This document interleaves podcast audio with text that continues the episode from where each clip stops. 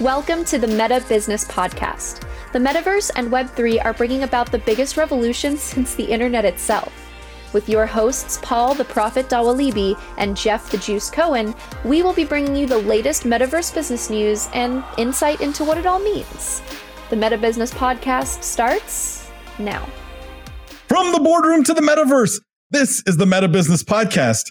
I am Paul Dawalibi. I'm joined today by my friend and co host, Jeff the Juice Cohen. For those of you who are new here, welcome to the official podcast of the metaverse. What we do is we cover the most pressing metaverse topics and news of the week. But we look at all of it through a business and C suite lens.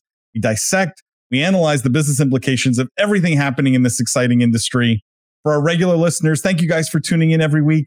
Thank you for all the love, the five star ratings and reviews. If you haven't yet, hit subscribe on the podcast, share it with your friends, send it to your colleagues uh, and leave a ra- rating and review. Tell us how much you love the podcast. It helps others to find the podcast. We really appreciate it. Jeff, how you doing this week? I know this has been crazy. We've both been all over the place. Crazy, crazy busy, uh, busy week. We're recording uh, at a little bit of a later date than we normally do. Uh, we were both traveling last week. I was uh, I was in France actually uh, meeting my my new company. So I spent the week in France. Awesome. Uh, it was kind of the only the second time I'd been been to France and first time in like a decade. So I was pretty impressed actually. And I know you were in the Bahamas, which I was, as people can tell. If you're watching this, I am wearing some very, very obnoxious glasses handed out by Solana. I was at Crypto Bahamas, so huge. Uh, I mean, ridiculous uh, crypto and metaverse and Web three conference. Uh, they were very gracious. They invited me to speak on a panel about gaming and Web3 uh, and the collision of those two things. Was a lot of fun. I will say, Jeff, that there's like, there's this world. It feels like a different world, the whole crypto world, right? Like gaming, metaverse, these are things that are familiar to us, you know, especially coming from gaming. But the whole crypto world, I mean, there is the amount of money, the amount of people, the amount of interest, the amount of excitement. I mean, it was it was unbelievable. I mean, it was only 1500 people there, I think, but it felt like 150,000. That's uh that's wild. I definitely want to ask you some questions and get some of your takeaways maybe, but before that, did you get any other cool swag besides the, the glasses? You would think, right? Uh, it was like all like keychains and knickknacks, unfortunately.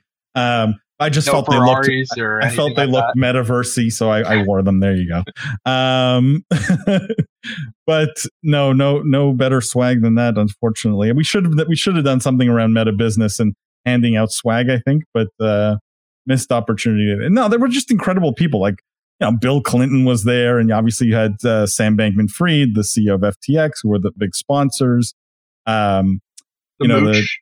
Uh, the mooch because it was the SALT conference right so he was there um, Tom lot of- Brady. I mean, Tom you're, Brady. You're, you really led with you led with Bill Clinton. There was other one. You know, you could have. There was other ones you could have led. i will say tom brady probably one of the better if not the best speaker i saw there actually Really? and not because his crypto the depth of his crypto knowledge or anything like that but i think conferences make this mistake all the time where they invite the most knowledgeable people and not necessarily the best speakers right and brady had a way that and it was rehearsed clearly right like he's obviously done this multiple times and practiced it but like a way of drawing you into the story inspiring you you know it's a little bit of rah rah i guess that's the quarterback's job but um amazing sort of how he tells stories and and ties it to business and tied it to crypto and did i thought a tremendously good job Mm. So I guess not to put you on the spot because we, we didn't rehearse this before, but any big ta- any big takeaways or anything related to gaming? And then Yes. I know you had a panel. Yes. What, what tell tell us about that? So, first of all, let me just start with maybe an anecdote that is going to lead into my takeaway. But when I first got there, my business partner, Greg, said, Well, you better download Telegram. Well, you got to get Telegram because everyone's on Telegram. I'm like, Telegram? I'm like, why would I use that? Like, we're already on Discord. Like, we use Discord for everything, for work, for games, for everything. And I download Telegram and then everyone's trading, you know, their Telegram IDs, whatever. And it made me realize the crypto people don't realize how superior Discord is to Telegram. Like it's not even close. Telegram's total crap, like actual total crap compared to Discord. Uh, so much better. But the I, I say I tell this story because it's also like fun. what I confirmed at this conference is the crypto people don't understand gaming. Even the ones building play to earn companies, even the ones claiming to be building games, many of them weren't, I was shocked, weren't even gamers. Right? Like I would talk about my experience with World of Warcraft and I would sort of get glossed over looks. Like um, maybe that's just because it's a, an old game, but um, that may say more about Activision Blizzard and the state yeah, of Warcraft, but yeah. yeah. um, but and I said this on the panel, which is there is no more target rich environment for crypto companies than gamers, but there is no industry failing more spectacularly at reaching gamers than crypto companies. Like you, they have the greatest opportunity, but are failing the in the most spectacular way. And and and it's interesting to see if we can bridge this gap, right? Like make make making crypto fun because there's nothing much about crypto that's very fun actually like when you break it down um so it was interesting that was my like big a, takeaway it's like a payments encryption technology at its heart so like there really is generally no reason why it should be fun um but just to drill down on that because i'm curious and maybe this gets to a lot of what we talk about generally but who who's to blame for what you just said? Because I think you're spot on in terms of like it has the most upside, but yet it's failing the most spectacularly. In, in your opinion, is that the gamers to blame, or is that um, the crypto people? The crypto people, right? Because it's not it's not hard. Like reaching gamers is not hard if if you know how to get to them and you know how to talk to them and you know right like the, the as long as you're you're getting to them in the right way they will be responsive. I think it's just crypto people that, like any other industry that's growing at the pace, like there's nothing growing at the pace of this of the, the crypto industry, and so it's it's very insular, right? Like all this amazingness is happening in their world. Why really look outside of it today when you're so focused on the boom happening sort of right under your feet? I think the point I made was, you know, there's 180 million people with crypto wallets today, but 3 billion gamers. So like you're we're still an order of magnitude away from, you know, reaching the the real the mother lode, the the the mass mm-hmm. adoption. Um and so, you know, it's it's crypto's fault. But I, I think we're we're closer in that I didn't get resistance this time because I've said this before publicly. And this is the first time where I got a lot of, hey, you know, you, are right and as opposed to like, no, well, you don't know what you're talking about, right? Like, uh, yeah, I have been booed before for these saying these kinds of things. Uh, I did not get booed this time, and in fact, one of the most interesting people I met at the whole conference was the chairman of Deltec. Uh, was one of the big sponsors. They're bank based in the Bahamas, more B2B, but very much focused on crypto. They were the other big sponsor other than FTX. And the chairman, 72 year old guy, looks 50, acts 50, like 20, uh, incredibly young at heart. And, you know, one of the things he said on stage was like, and he was the inventor of Inspector Gadget. That's the other really cool part. He That's actually invented Inspector Gadget.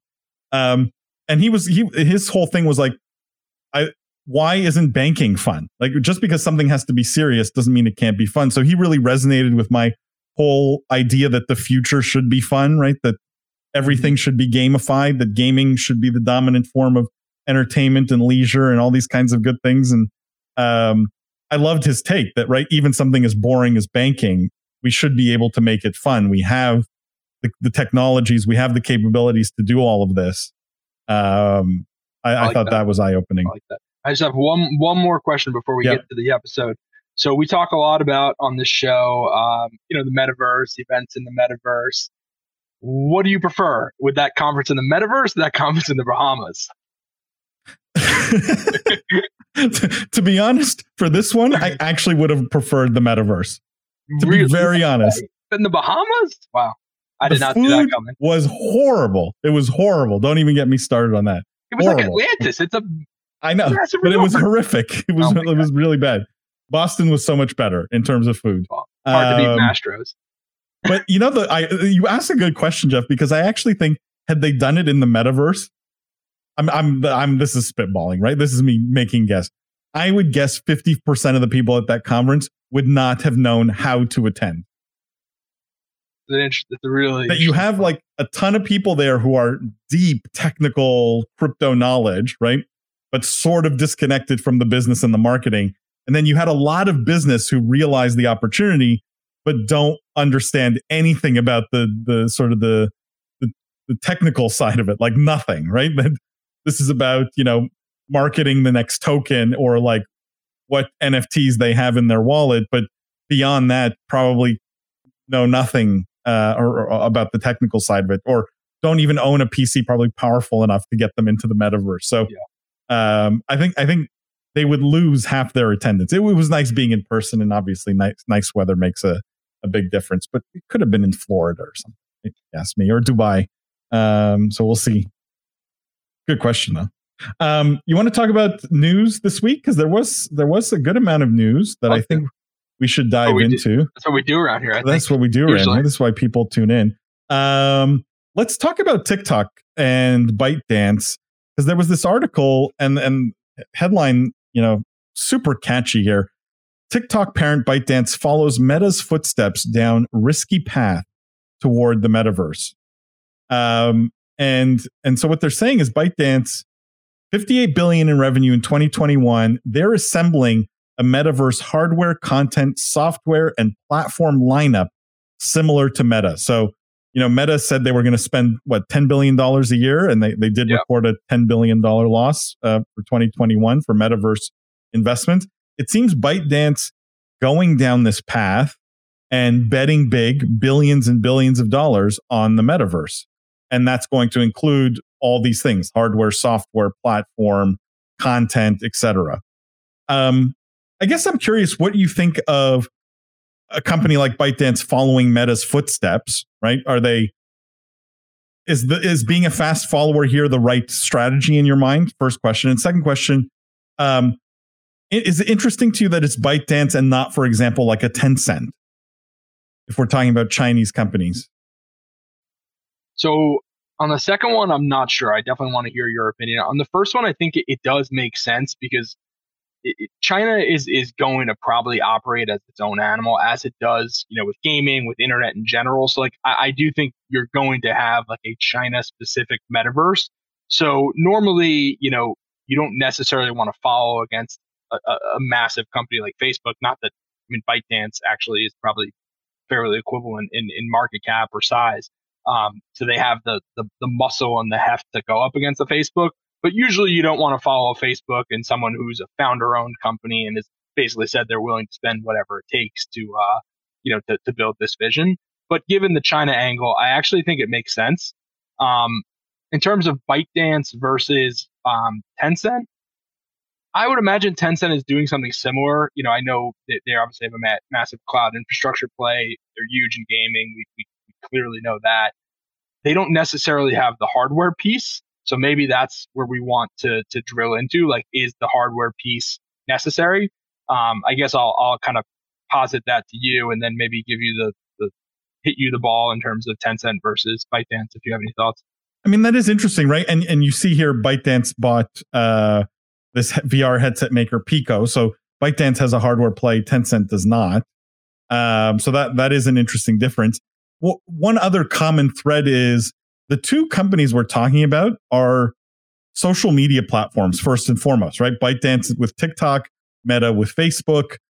Um, and it's interesting that the two who have who are essentially committing billions to building a metaverse publicly are social media platforms, not gaming companies, right? Like I, I've said many times that I believe ultimately the metaverse or metaverses will evolve out of gaming now, that could be gaming companies or it could not be. But do you think it's interesting that we're seeing two big social media platforms first, call it, before billions of investments from gaming companies?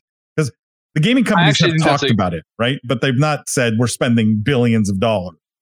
I mean, that could be because almost no other gaming company is big enough to throw that True. kind of muscle around besides Tencent. Um, but uh, you know, I don't want to move stories too quickly, but the other, one of the other stories we're going to talk about today is Epic. Um, in the, and, they definitely are a gaming company, and they are pretty open about kind of they were they were early talking about the metaverse. So I, I don't know that's perfectly accurate to say, hey, no gaming companies are leading the way you know, in, in sort of investing in the metaverse. But I do think it's an interesting distinction that two of the ones that have stuck their neck out maybe the most are social media companies. Um, maybe it says something about where social media is and where that they think that the growth is coming, right? Like there's not going to be another 4 billion people joining social media, but the next internet or, you know, the metaverse, you will see that growth. Like it's obviously, you know, inning one versus social media, which was spurned by the growth of mobile. The mobile internet is probably an inning six or seven, maybe to use baseball parlance. You know, it sort of confirms that this ultimate convergence between gaming and social media is going to happen. And we may call it a metaverse, but like that this convergence has to happen for these billions of dollars of investment to pay off, basically. Right? That, that social media needs to become gaming and gaming needs to become social media essentially. Just so I understand when you say you, you, what do you mean by social? You mean like advertising supported place where people user generated content, like a platform. Basically, I guess as out now, I'm thinking about defining it. Where people hang out and socialize fundamentally, whether that's okay. a one to many okay. broadcast platform or a many like it doesn't matter if it's Facebook or Twitter or TikTok, like a people place where people aggregate and connect with other people over okay. whatever. Uh, like we're finally seeing the metaverse may bring about that convergence that we gaming people have been talking about for years now, right? World of Warcraft, the greatest social media platform ever, mm-hmm. or you know, all my friends in in in war in uh, Warzone or PUBG or whatever, right? Like the the it feels like this convergence is being accelerated by at least the word metaverse. I agree with that. Um, you, you, mentioned the Epic Game Story. I'll, I'll, bring it up now. Might as well. Um, and oh, oops, not this one. Um, this one. And this is um, the headline here is Fortnite maker Epic Games made failed funding bid ahead of $2 billion cash raise. So um, the, the first sentence I like it says Wall Street may finally be getting over its Fortnite addiction. Um, they raised $2 billion from Sony and KIRKBI. KIRKBI owns Lego, so it's Sony and Lego. Values the business at 31.5 billion, which was slightly higher than the round they closed in April of 2021 at 28.7 billion. So a tiny uptick in valuation, uh, and they raised $2 billion. Now, supposedly they failed. They had gone out with the idea of doing an offer, tender offer through NASDAQ, uh, like a private exchange for to sell shares at a $42 billion valuation, which basically fell through. There were crickets. No one, no one wanted to buy at 42 billion. Um, I'm curious what you make of this and and how this ties into potentially Epic slash Fortnite's metaverse ambitions, Jeff. Like, how do you read into this story? Yeah, I mean, we I guess we had covered a little bit the the raise and kind of a couple weeks ago what we thought about the valuation. Like, I think flat, if you look at relative to what the public market uh, comps have done over the last year, is actually like a kind of a win. It probably doesn't feel that way when you're raising private money, but given the backdrop of how Fortnite is done, which is meh, not that great, and then um, the Apple ver- the Apple sort of um, battle, which actually is referenced here in the article uh, as being a key problem according to insiders, um, which I'll have to give you credit. The, Paul the Prophet uh, was right because this was something that Paul said, you know, for really the last year, basically that their eye, Epic's eye was off the ball, and and you know the Apple fight was was going to hurt them in terms of valuation and just investor perspective. So um, kudos kudos to you for calling that. But but to be honest, I think the flat is actually pretty good. So I, I think this is a little bit of a quick clickbaity article from the Post because um, I, I, don't think that it's a super bad outcome to raise money at a flat valuation when you look at just what's gone on more in the broader market uh, in general.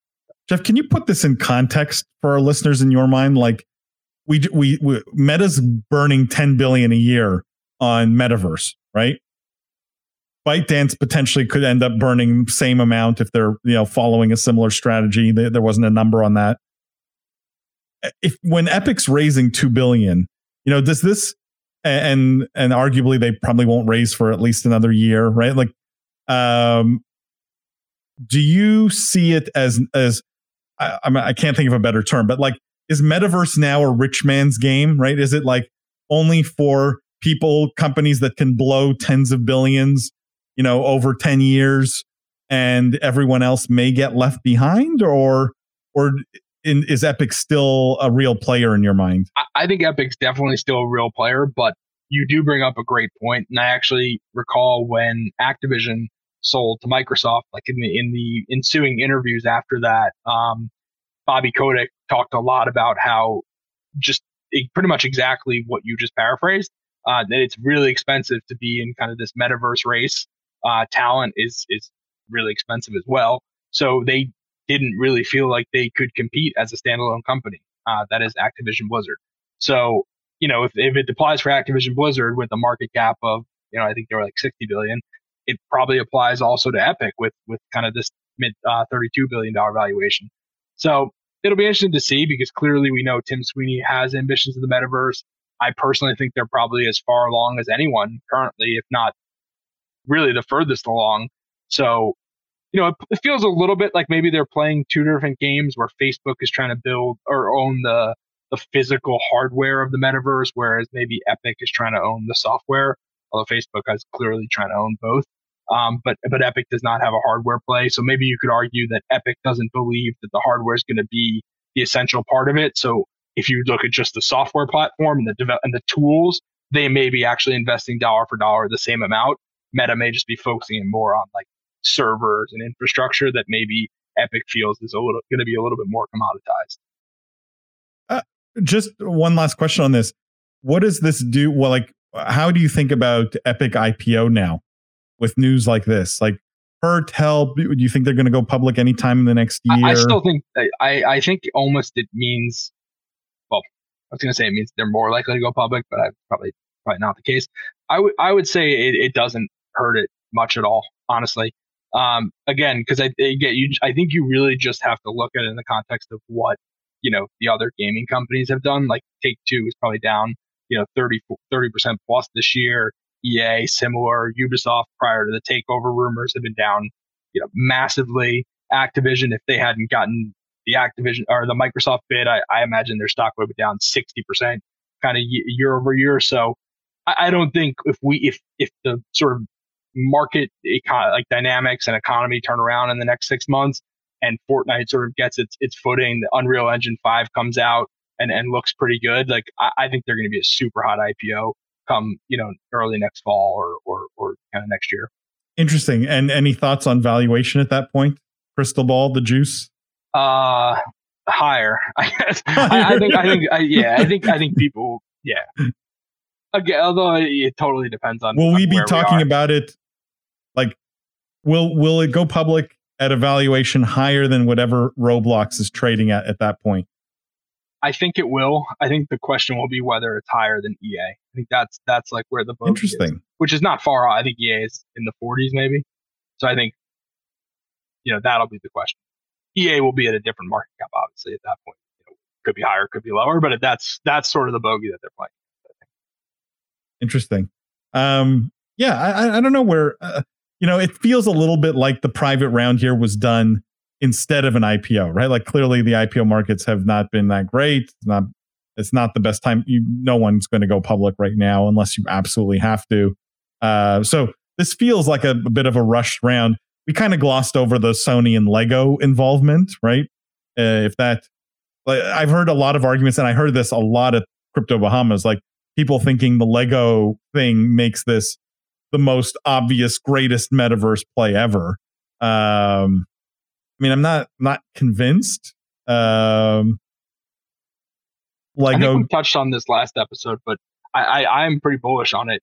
Or maybe it was the live stream we we talked about this because uh, um, that raise was a few weeks ago. But I, I do think I'm pretty bullish on that, just in terms of attracting a younger audience. If you could build a Lego metaverse, like these Lego games have done incredibly well, and they attract a younger audience. So I, I'm I'd be fairly positive.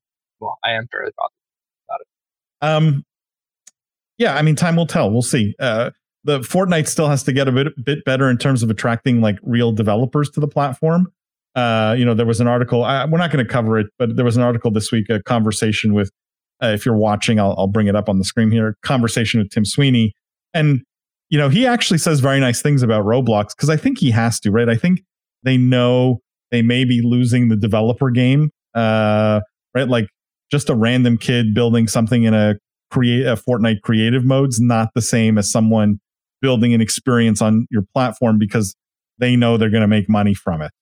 Um, yeah, and so the one, uh, sorry, the one thing that I thought was interesting that I, I wasn't aware of from that article is that he said 50% of playtime on Fortnite is currently uh, third party content, which was like shockingly high. Meaning, I, I guess like people in the creative mode or, you know, experiences built by third parties was 50% of, of the playtime.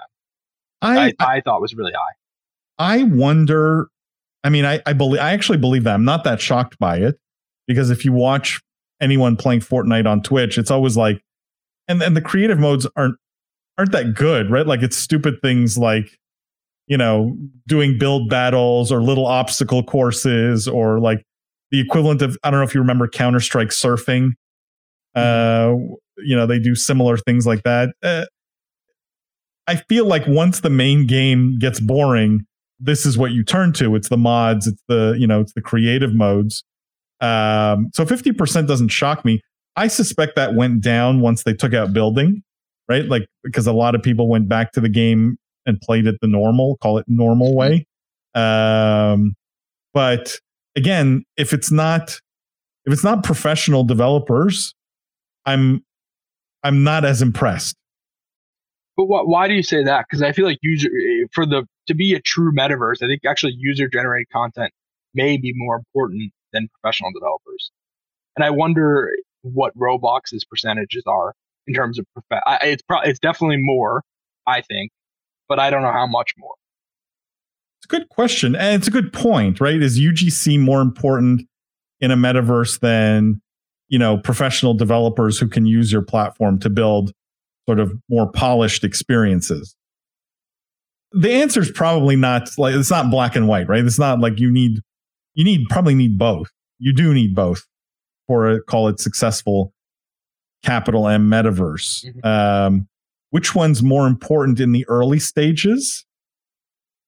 I suspect the professional developers only because I don't think, again, it comes back to this like metaverse may be a rich man's game for the platforms, but even for the experiences you build on top of the platforms, you need something that's going to draw people's attention, that's going to draw them in, that's going to keep them there for a long period of time, not necessarily something that someone plays for three minutes and then goes on to the next thing.